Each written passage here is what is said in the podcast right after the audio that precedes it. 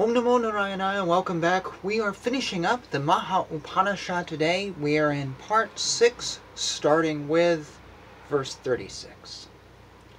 Neither am I, nor is this real. So thinking remain absolutely immovable in the intervals of subjective and objective awareness. Rid of what enjoys and what is enjoyed, set in the middle ground between the object and its enjoyer, be ever given to the contemplation of yourself as pure awareness. Dwelling on the taste, be filled with the Supreme Self.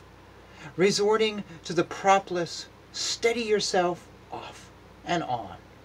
Those who are bound by ropes are released, but none in the grip of craving may be released by anyone. Therefore, shed craving by renouncing all mental constructions. Cutting through this innate and sinful craving, whose essence is egoism, with a needle of self abnegation, be stationed in the borderland of the future and the present, entirely quelling all fear whatsoever. Rejecting the inveterate idea, I am the very life of these objects, and these objects are my life. Without these I am nothing, and they are nothing without me. And reflecting, I do not belong to any object, and no object belongs to me. The intellect becomes tranquilized, and the actions are performed in a sporting spirit. Latent impression of such agent stand renounced. This renunciation is extolled as worthy of profound meditation. Due to the equilibrium of the intellect, total obliteration of latent impressions is acquired that indeed should be deemed the obliteration of late impressions, having won, which one gives up even the body, as one is free from all sense of possessions. He is called the Jivan Mukta, liberated in life, who lives after giving up all conceivable objects, for he has recreatively given up all the latent egoistic impressions. Having given up all the baseless mental constructions and the latent impressions, he who has won tranquillity is the best among the knowers of Brahman. He is the liberated. His renunciation may only be deduced. These two fearless ones, unconcerned about pleasures and pains that occur in the due course of time, have achieved the status as Brahman. The passive renouncer and the active yogin, both of whom are self-disciplined and tranquilized. Lord of sages, for they neither strive for nor reject anything amidst the inner mental modifications. He is called the Jivan Mukta, who lives as one in dreamless sleep, who is neither lifted up nor depressed by the emotions of joy, intolerance, fear, anger, lust, and helplessness, and who is free from all objective preoccupations. The craving born of latent impressions, oriented towards external objects, is said to be bound. The same, freed from latent impressions, bound up with the objects as such, is said to be liberated. Know that the desire culminating in the prayer for thought, let this be mine, to be a strong chain that spawns suffering, birth, and fear. The magnanimous man renounces this enchaining desire via the objects, both real and unreal, and wins the status that is sublime. Then outgrowing the attachment both to bondage and liberation and the states of pain and pleasure, attachment both to the real and unreal remains unshaken like the unagitated ocean. Good sir, man may have a fourfold certitude. Endangered by my mother and father, I am the body from foot to head. This particular certitude, O Brahman, results from the observation of the worries of bondage. Good men have second kind of certitude that promotes liberation, such as I am beyond all objects and beings. I am subtler than the tip of a hat. Best of Brahmins, a third kind of servitude has been affirmed promotive of liberation alone, consisting of the thought, all this objective world, the entire indestructible universe, is but myself. Also, there is a fourth certitude, yielding liberation that consists of the assertion, I and the entire world are empty and sky, like at all times. Of these, the first is said to result from the craving that earns bondage. Those having the last three are sportive, extremely pure, and are liberated in this very life. Their craving has been wholly purified. Great soul sage, the mind sees with a certitude, I am everything is never born again to taste of sorrow. That Brahman has been identified with emptiness, prakriti, maya, and also consciousness. It has also been said to be Shiva, pure spirit, the Lord, the eternal, and the self. There flourishes but the non-dual power that is the Supreme Self through and through. It is sportively builds up the universe with factors born of both duality and non-duality. He resorts to the status beyond all objects, who is through and through the spirit that is perfect, who is neither agitated nor complacent, never suffers in this empirical life. Who performs the actions that fall to his lot, ever viewing foe and friend alike, who is liberated from both likes and dislikes, is neither sad nor hopeful who utters what pleases all, speaks pleasantly when asked, and who is conversant with the thoughts of all beings, never suffers in the empirical life. Resorting to the primeval vision of reality marked by the renunciation of all objects and self-established, fearlessly roam the world as a veritable Jivan Mukti. Inwardly shedding all cravings, free from attachment, rid of all latent impressions, but externally conforming to established patterns of conduct fearlessly roam the world. Externally simulating enthusiastic activity, but at heart free from it all. Apparently an agent, but really a non-agent, roam the world with a purified understanding. Renouncing egoism with an apparent reason, shining like the sky, untarnished, roam the world with a purified understanding.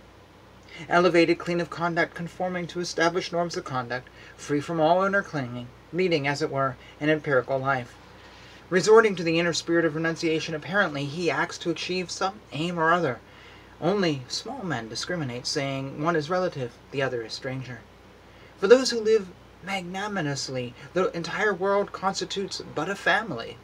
Resort to the status free from all considerations of empirical life beyond old age and death, who are all mental constructions, are extinguished, and where no attachments find lodgment. This is the status of Brahman, absolutely pure beyond all cravings and sufferings. Equipped thus, and roaming the earth, one is not vanished by crisis. By the prop of detachment, and excellences like magnanimity, lift up your mind yourself perseveringly in order to enjoy the fruit of Brahmanic freedom. Through detachment, it achieves perfection along the path of negation of object. The mind then is emptied of all cravings, as the pure lake is of water in the season of autumn, why is not an intelligent man ashamed of clinging to the same dry routine of insipid actions day after day? Bondage is fashioned by consciousness as subject and its objects. Once free from these, liberation follows. Consciousness spirit is never an object, all is self. This is the essence of all Vedantic doctrines. Resorting to this sure doctrine, behold the world intellectually and freely.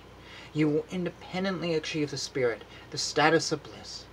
I am the spirit, these worlds are spirit, the directions in space are spirit, these manifested beings are spirit. I am the glory, the mahas, devoid of objects and perceptions.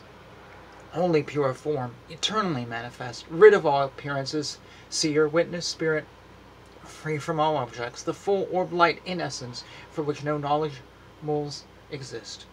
Knowledge, pure and simple. Ah, King of Sages, with all mental constructions wiped out, all yearnings abolished, resort to the status of servitude and be self-established in the self. The Brahmin seeker after truth who dwells upon the Maha Upanishad becomes a well-versed Vedic scholar. If uninitiated, he becomes initiated. He becomes purified by fire, by air, by the sun, by the moon, by truth, by all agents of purification. He becomes known to all gods, is cleaned as if he has dipped in all sacred waters. He dwells in the thoughts of all gods.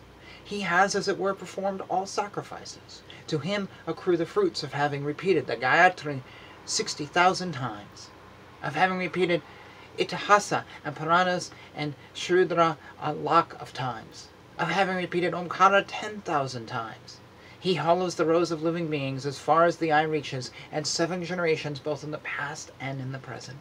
So declares Hiranyagarbha. Through repetition of sacred utterances, one wins immortality. This is the Maha Upanishad.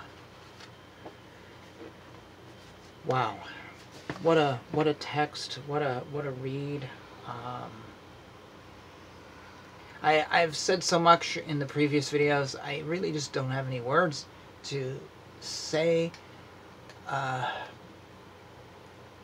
it, it, it, it's a profound Upanishad. I don't know if this is a minor or major Upanishad. It should be a major Upanishad. It, it should be a key. Uh, of all of all the Upanishads I've read at this point on this channel, um, nearly 27 now, some have been, uh, I don't know, some have just been like, wow, mind blown. Um, some have just been really profound and heavy, and this one I would put in that category. This this was quite a read. You know, lots of stuff here. Um, very simple ideas, though. It's not complicated. If you break it down, it's really not a complicated. It's just Maya and reality, and don't confuse those two things. You need to get rid of Maya to see reality. I mean, I've simplified it even more with that, but that's really the essence of what this is saying. Break from all the illusions. You will then truly see the world as it is. You will see God. You will see. You will experience. You will be a part of that which is that which we all want to be. For those who say all the world is God, all things are God, everything is God, well, say it, but then break the illusion and feel it and understand it and all your support. It, is really appreciated as we as we dive through these texts, which we all talk about. All of us, anyone who is Hindu or even non-Hindus, talk about oh the Upanishads, oh this whatever. I was reading something about auras the other day, and I actually do not believe in auras. I'm just going to say it up front. Um, and but that's a conversation for another video or never but i was reading this one website that was like oh the upanishads talk about auras didn't mention which upanishad and i'm 99% sure the person on this website has never read the upanishads and so far none of the ones i've read have actually discussed it and i'm a fourth of the way through the 108 so it's just like people are talking about it and they throw out the words and they've never read it. They don't really know. Or they pick up, and, and I did this too, they pick up the little books at Barnes & Noble and it's the 16 Great Upanishads and you feel like, oh, I've read the 16. Okay, put the book on the shelf. Um, I used to have one of those books. It was a good translation. I dumped it and then I got all 108 because I wanted the real thing. But I, I see why people don't delve into this. But I think it's so important that we do. I think it's just so important that we actually read these scriptures for ourselves. And even if we can't understand them or digest them, I think, I really do think just hearing it changes us, as this last paragraph said, you know, um, you, you will be purified by, you know, by reading this. This is, this is like repeating the Gayatri mantra, like repeating these things. It's, it's, hearing the words is, is something. So we should hear the words, and if you're up for discussing the words, please do. Comments down below. And yeah, um, if you have things that you are interested in but you don't have time to read, or you're not really a good reader, um, or whatever, or maybe English isn't your spoken first language, please, I'm more than happy to read those things, stick them into the schedule I have here. Just drop me a link down below to the text you're interested in or a link to the text. I'd be more than happy to read it because I am really open to reading you know, everything. Um, or as much as I can find and, and or much as I feel called to or whatever. Anyways, with that, thank you for joining me on the Maha Upanishad. Please check out other Upanishads on this channel and other things I've read. Thank you for your support. Hare Krishna, Hare Krishna, Krishna Krishna, Hare Hare, Hare Rama, Hare Rama, Rama Rama, Hare